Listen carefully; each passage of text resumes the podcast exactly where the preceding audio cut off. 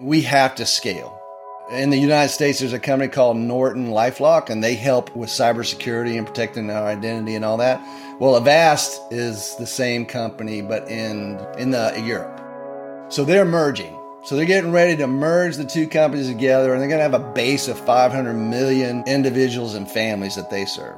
Well, they just confirmed our business model because they bought the pioneer of self sovereign identity. But they're only going to be serving 500 million.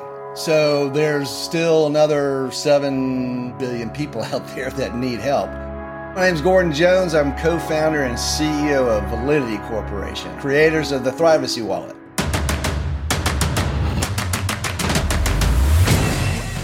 This is Code Story, a podcast bringing you interviews with tech visionaries who share in the critical moments of what it takes to change an industry and build and lead a team that has your back. I'm your host, Noah Labhart, and today how Dr. Gordon Jones took an idea and his experience and created the digital passport for identity and security. All this and more on Code Story.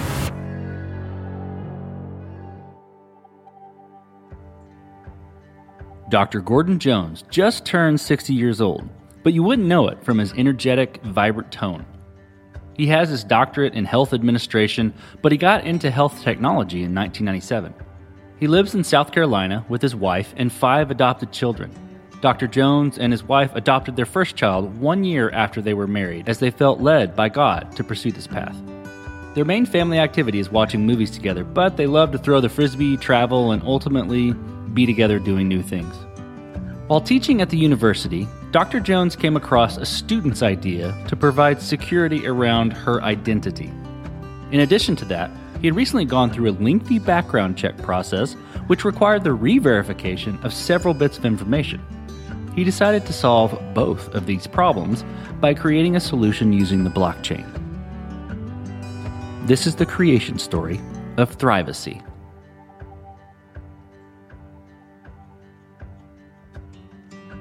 So I teach blockchain, data privacy, and self-sovereign identity in the uh, college. In all of my coursework and everything I do, I teach entrepreneurship. At the beginning of every class, I have my students think about a problem that they either are having them personally or something in their business that they're getting trained to go into that they would want to solve while they're learning about these tools. At the end of the uh, semester, they have to submit a one page executive summary and then a PowerPoint that, and then they have to give a three to five minute pitch on their idea. One of my students in 2020, Erica Barnett, her thought was she wanted to help secure student identity. So, like, they lost their IDs, where there's a school ID or their driver's license or whatever, their wallet, their purse, whatever, they lost that and their identity was stolen. How can we help secure their identity? And then on the other one is security and safety. So when she goes down to the bars and they're carding her to buy an adult beverage, when she does that, she's handing over her whole driver's license with her name, her home address. And so now, if there's a particular person who is interested in stalking her, then now he's got her name and home address. So that was her problem that she wanted to solve, leveraging the technology we were I was teaching about. And then my problem that I had already had was I just got onboarded at the university as an adjunct professor, and I haven't gone through a third party background check since 1997 because I've been working for myself. So when you go to an employer, apply for a job, before they hire you, they have to do this third party. They have to hire a third party company to verify your education, your work history, and even your criminal history.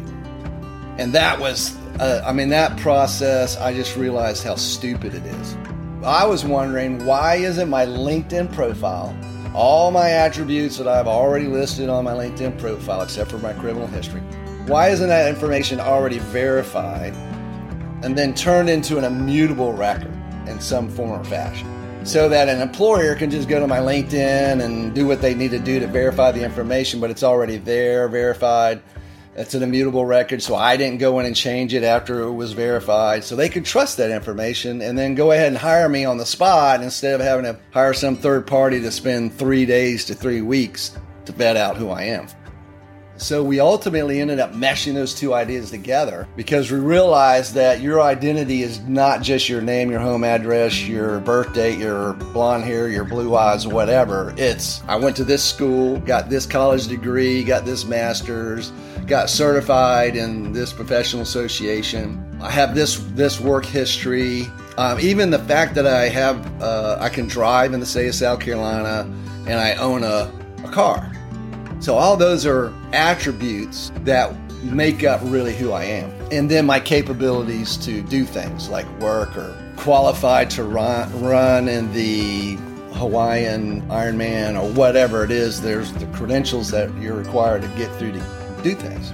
Basically, what we wanted to do was we wanted to help people protect their data privacy in order for them to have the freedom to be able to do what they want, not, not only in the digital world, but also in the physical world, because you can use your wallet in the physical world. So we came out with the name Thrivacy, where we were combining, hey, thrive in the world through protecting your privacy.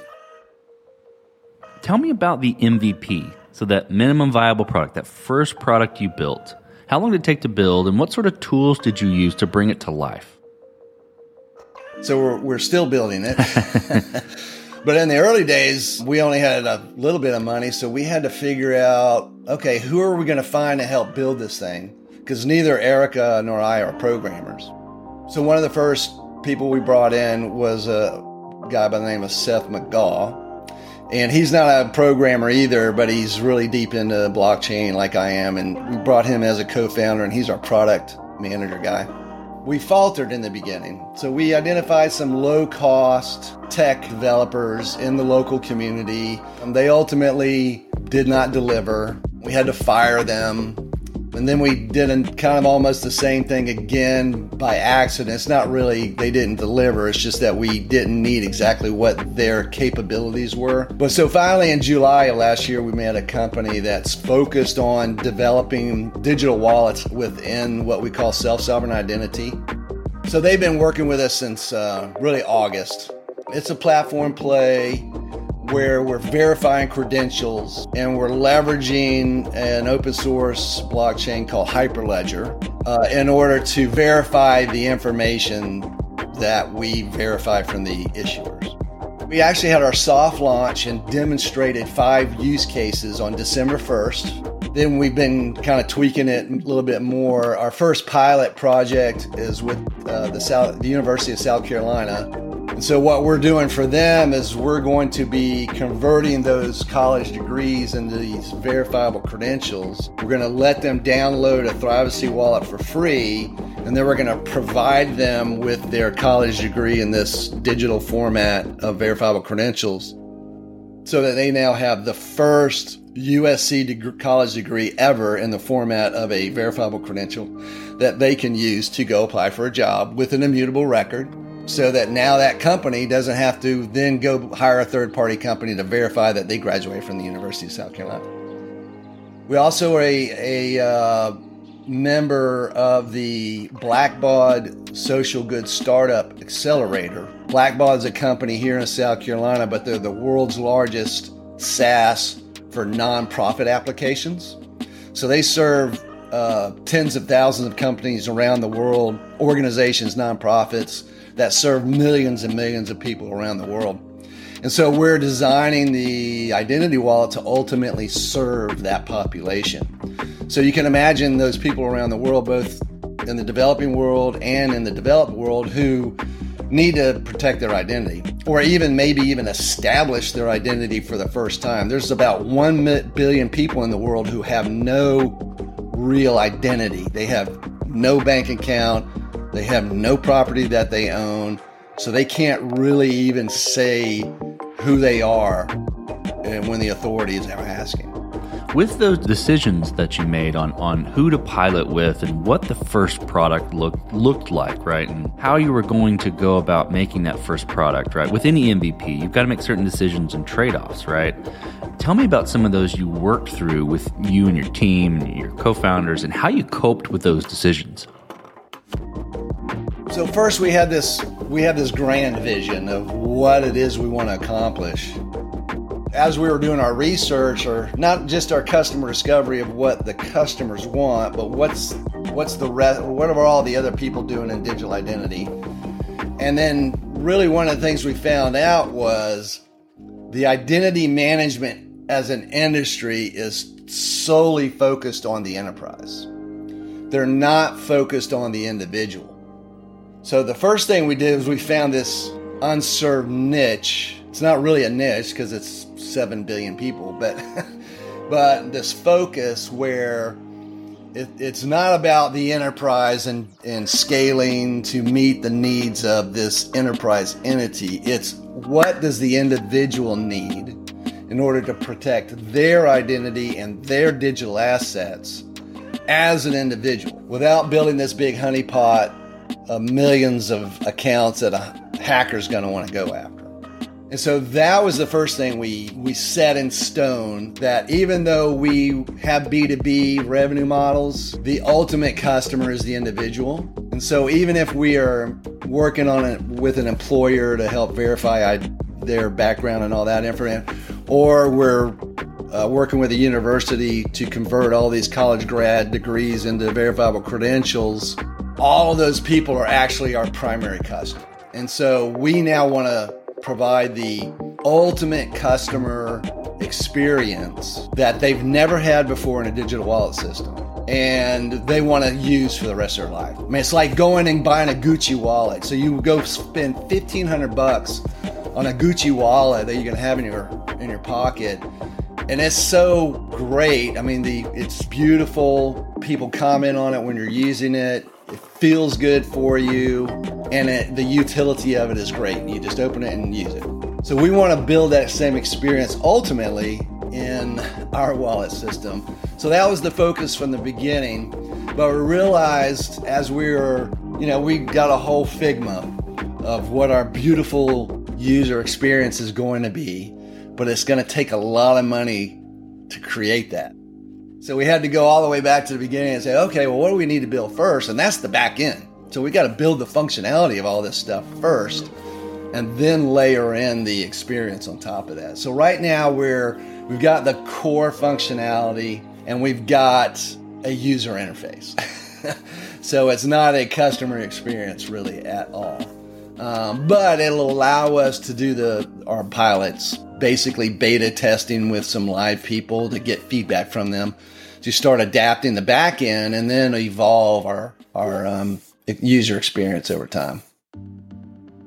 Well, then I want to ask kind of how how you're building your roadmap because you're you're you're sort of talking about that as okay, we're going to do this first, and then we're going to move to this section. How are you making those decisions, and um, you know how how are you deciding you know what's the next most important thing to build? So we got accepted to the Startup Wind Accelerator, which is a San Francisco-based accelerator, but they partner with universities around the country to help professors and students bring their ideas to market. So we got uh, we were actually in a uh, the one of the first cohorts for last year in 2021, and through there we met a lady by the name of Nicole Spricali. She was a mentor in the accelerator, and so after the program, we actually invited her to be our one our advi- uh, one of our advisors, and she jumped on board with us. Well, she's experienced in what's called the Entrepreneur Operating System, which is EOS. Most people probably just know it by EOS, but it's a way to operate your company, um, m- mostly small business. Uh, doesn't have to be tech oriented, but um, it's not necessarily oriented towards a pure startup at the beginning. But we know that we're going to be scaling this operation quickly uh, because we have to. So what we wanted to do is really build a good, strong foundation in our operations. So with Nicole's help, we adopted the operating, uh, the entrepreneur operating system (EOS) into how we communicate, and it helped. I mean, it's it's um, it's a guide to um, everything from uh, your C-suite meetings, your board meetings. Uh, you know, how do you structure your financial transactions and things like that in regards to communicating that information back to the team. Uh, so it's a framework of which we can really operate more efficiently. And then through that, you know, we're able to, um, so we have meetings on Mondays and Fridays. And in that, there's a structure of, of the process that we go through to bring up problems, um, discuss how we're going to solve these problems, assign tasks to help accomplish the solution, and then track all that information while we're going through the process. And then ultimately, if we have to delegate to other team members that come on board, then we can do that through this framework. So, so we built. So the framework is really kind of the foundation, um, and then through that, uh, you know, we all had to learn the operating system while we were also building the company. so, so we had a lot of struggles, of course, um, through that process. And, and, and I told you, you know, we had a couple of falters there at the beginning. It wasn't because we didn't have the foundation in the operating. It was primarily more of our our timing as opposed to those who we were meeting who we believed could help us. Um, so every startup goes through that process. But um, so we we have regular meetings. We've got our process of which we engage with outside vendors. Um, you know, how do we structure those scopes of work and the contracts and all that kind of stuff? Now we are much much better now at doing that than we were 12 months ago. so, as a team, so uh, so that's uh, so that's that's uh, you know we've gone through three different outsourced companies and we believe we found the one that we like and they're doing a good job and um, so but now we got to deal with that. You know, how do you deal with? We don't have an internal team yet because we haven't had the money to be able to hire these really expensive guys and girls. Um, so it's all outsourced, right? So how do we keep them on task and all that kind of stuff. So that's that's that's the biggest part that's difficult is just internal and external communication. Tell me how how you're going about building your team, uh, and maybe it's it's part of what you look for in that you know third party who's helping you engineer the product, but also who you know what you look for in those people that you're bringing in outside of engineering that indicate that they're the winning horses to join you know, right at the beginning, it's okay, yes, we have these attributes of the people that we need to accomplish our goal. But more importantly, it's really who they are and what do they believe and how does that relate to what our vision is for helping people protect them themselves. And so we have a process that we of the interview process that we take them through where they're meeting us and a lot it's a heavy on the cultural mix discussion um, as opposed to just, okay, I can code in Python. Yeah. Um, and now we didn't necessarily do that with the outsourced vendors, um, but we chose a company on the developer side that came out of historic with the same self-sovereign identity. So they've been working on decentralized identity and self-sovereign identity and blockchain tech for five years. So they're we're of the same mindset at that level. And then they have the experience of already working on within this environment of self-sovereign identity, leveraging Hyperledger and and all that. Um, so that's that's how we chose them um, and and we're not really responsible for their their team members, though we interact with them. I, I guess at the end of the day, we could ask them to remove somebody from the team, but we haven't had to do that because everybody's great. So let's talk about scalability. So it's it's early on in the process, right? When you're building an MVP, you're not so worried about scaling it, but but how are you going to address scalability in the future? Um, and are you going to kind of fight it as you grow? So we are building to scalability. So because we have to, since we're a consumer, a B2C model, well, we have a three year, a five year, and a 10 year goal. Um, we believe our attainable is a million members over three years. Our 10 year goal is 500 million. So we've got to scale from zero to 1 million over the next three years, and then scale from 1 million to 500 million over the next seven years after that. we have to build for scale today. And, and, and, and really, the way that blockchain is structured today, with that many members and those many transactions, the blockchain as it's structured today would not be able to handle a 500 million member ecosystem. So we know that we're going to have to be on the cutting edge of transactions, at least the transactions that are utilizing blockchain, because we have other technologies we can do around secure and identity. So, staying on the forefront of the technology as it evolves, if we're not necessarily helping it evolve ourselves by bringing in our own IP or developing our own IP. But that's our vision. I mean, we have to scale. For example, a company called Avast, A V A S T. In the United States, there's a company called Norton Lifelock, and they help individuals and families with cybersecurity and protecting their identity and all that. Well, Avast is the same company, but in in the Europe. So they're merging. So they're getting ready to merge the two companies together, and they're going to have a base of 500 million individuals and families that they serve.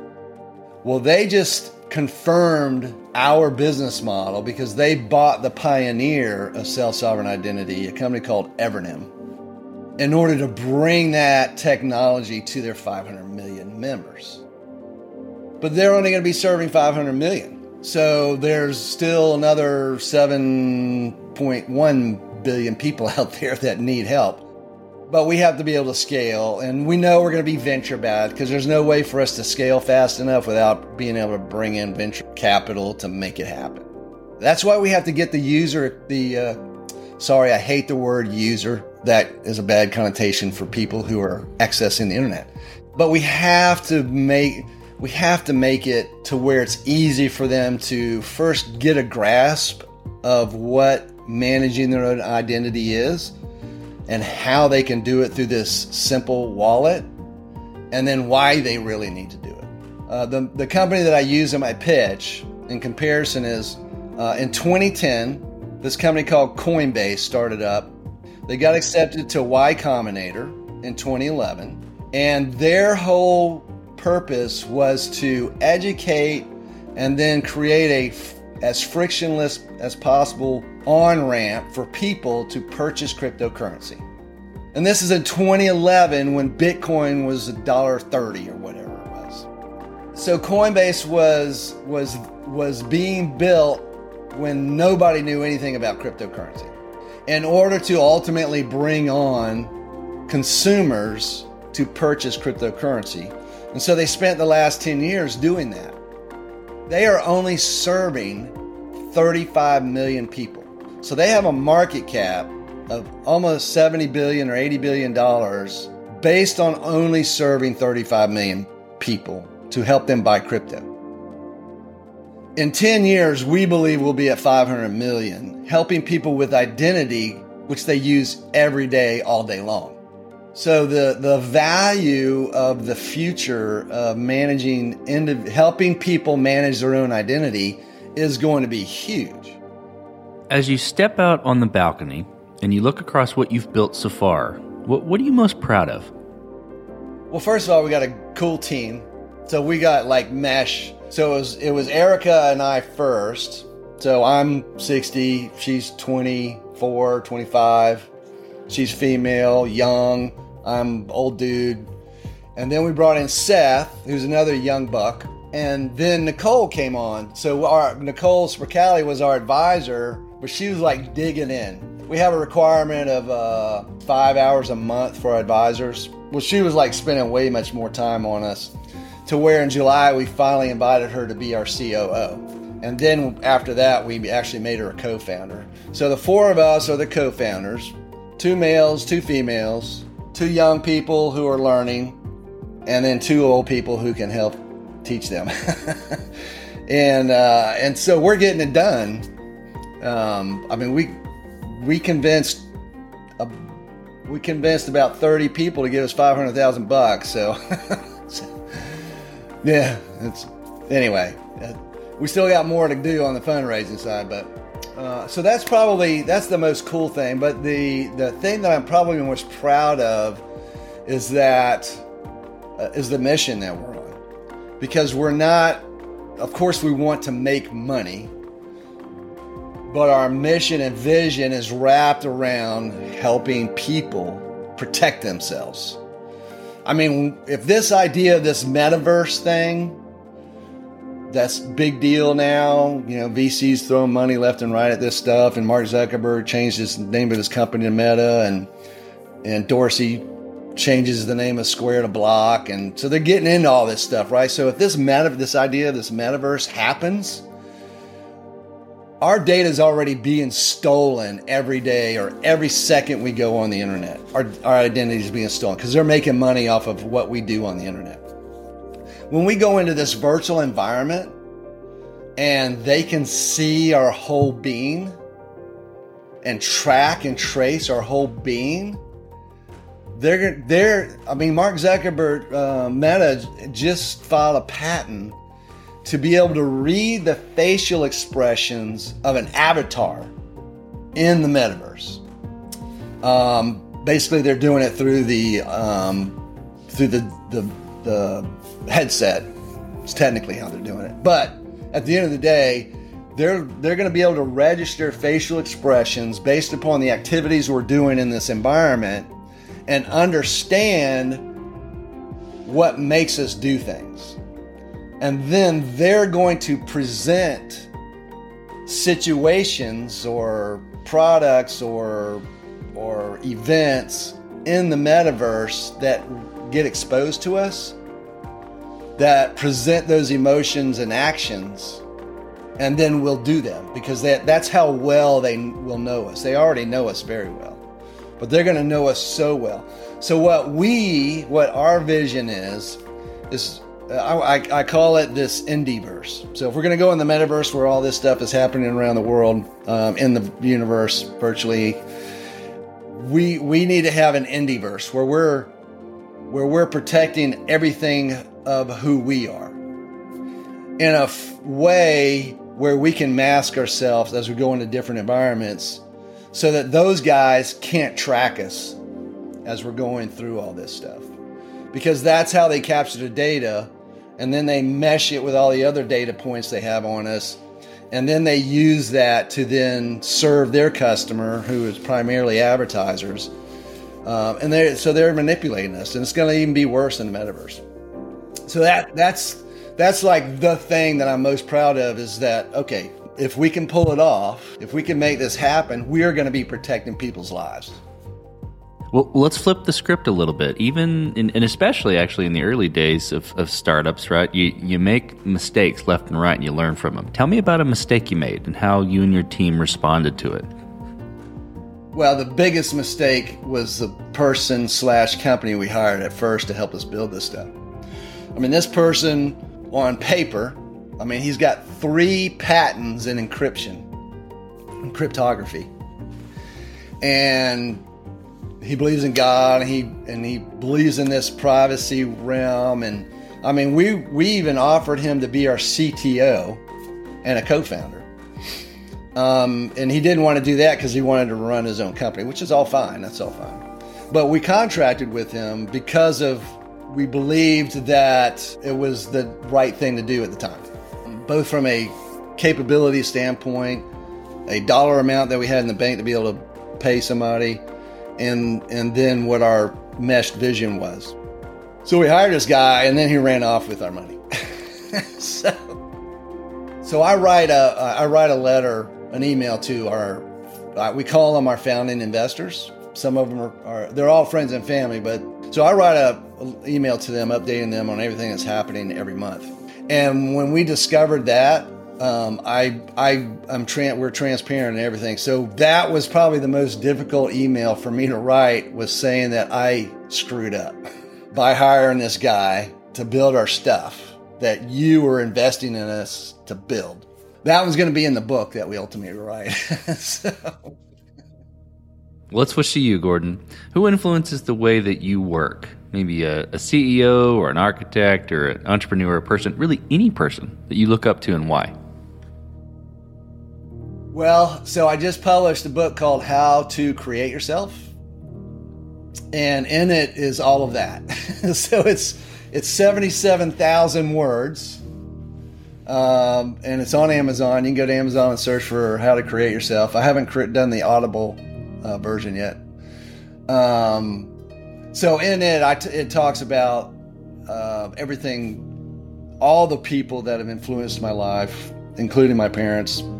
Um, now a lot of it is my wife. I mean, she's. You, you think I'm hyper and type A, man? She's like.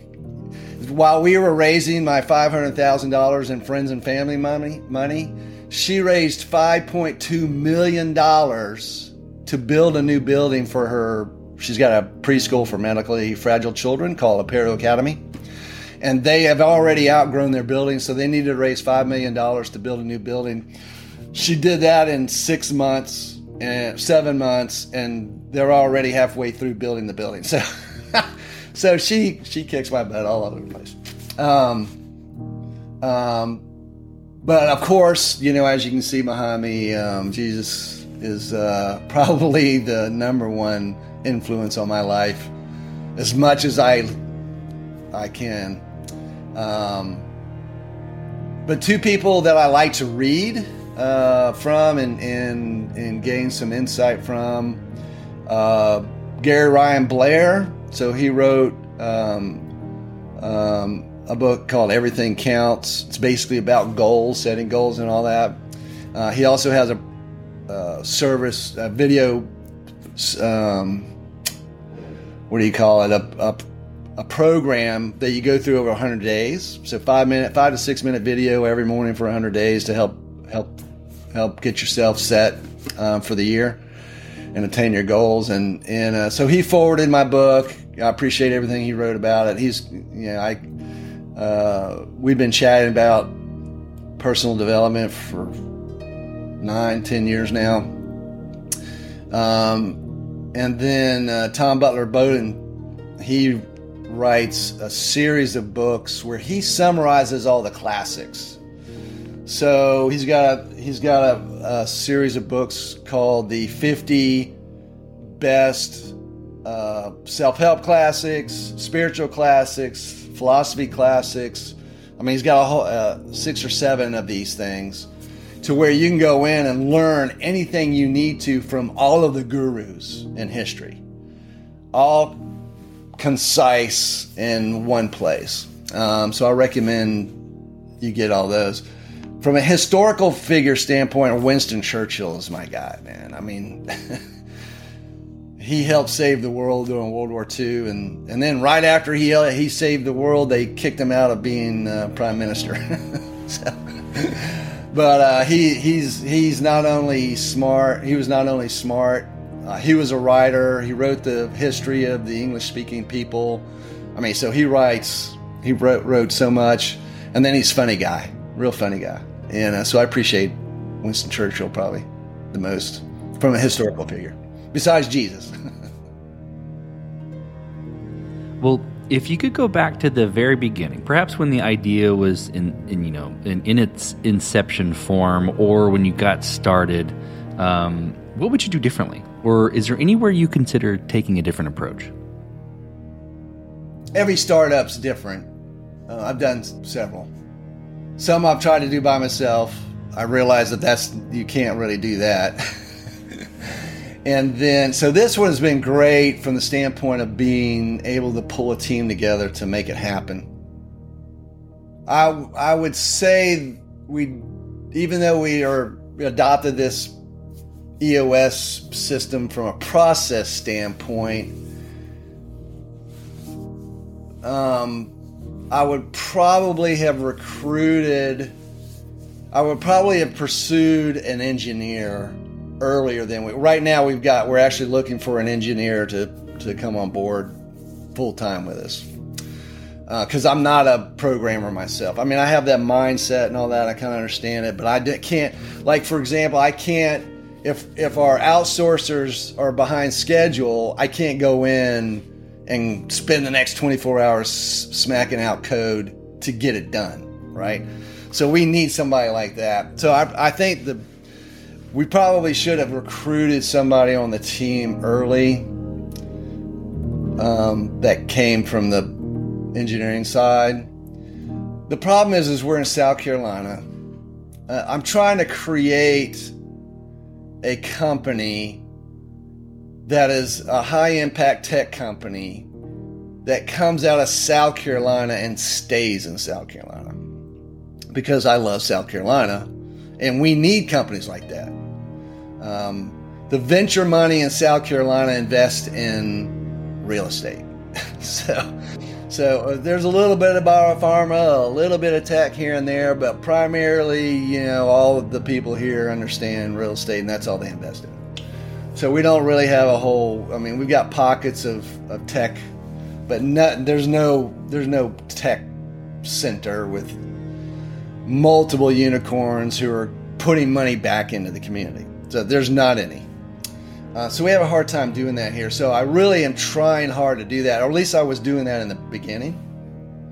And so I didn't want to just hire an Indian programmer who might be the best guy in the world at a good price to come on board with the team because I was South Carolina first. But now we kind of thrown that out the window. so, uh, so we're opening it up and broadening. So we probably should have done that a little bit earlier. Well, well, last question, Gordon. So you're getting on a plane and you're sitting next to a young entrepreneur who's built the next big thing. They're jazzed about it. They can't wait to show it off to the world. Can't wait to show it off to you right there on the plane. What advice do you give this person, having gone down this road several times? So, first of all, I let them do their pitch. And then I'll do like kind of what you do in this interview is ask, okay, well, what's the process of how you got here and all that. But at the end of it, when we're getting ready to hop off the plane, I tell them that no matter what your vision is of what you want to accomplish, what it is today, when you get there, it's going to be something totally different. so you have to be open minded, certainly be confirmed in your conviction that this is what needs to happen, but it might end up happening in a different way that you envision it. Um, so you might still be serving the problem that you envision, but it'll probably be solved in a different way than you think it will be. And so as you're going down this through this pathway, you have to be beholden to your vision and your conviction but be open minded to the journey that it takes to get there. Uh, because that's where all your faults and, and things are going to happen. And the market's not, the market might not accept the way that you want to solve the problem. Yes, they may acknowledge the problem, but they might not like the way you want to solve it. So if you're not adapting along the way to customer discovery and, and, and their views on how they're taking it to your product, then you're not going to be ha- you're not going to have a business at the end because there's not going to be any customers.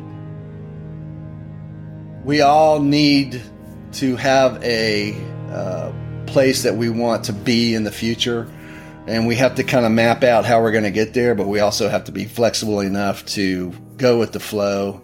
God has a plan, and and uh, He's in ultimate control, but we're the ones who react to all the things that happen. That's solid advice. Well, Gordon, thank you for being on the show today. Thank you for telling the creation story of Thrivacy. Oh, my pleasure. I appreciate the opportunity. And this concludes another chapter of Code Story. Code Story is hosted and produced by Noah Labhart. Be sure to subscribe on Apple Podcasts, Spotify, or the podcasting app of your choice. Support the show on patreon.com slash code story for just 5 to 10 bucks a month. And when you get a chance, leave us a review. Both things help us out tremendously. And thanks again for listening.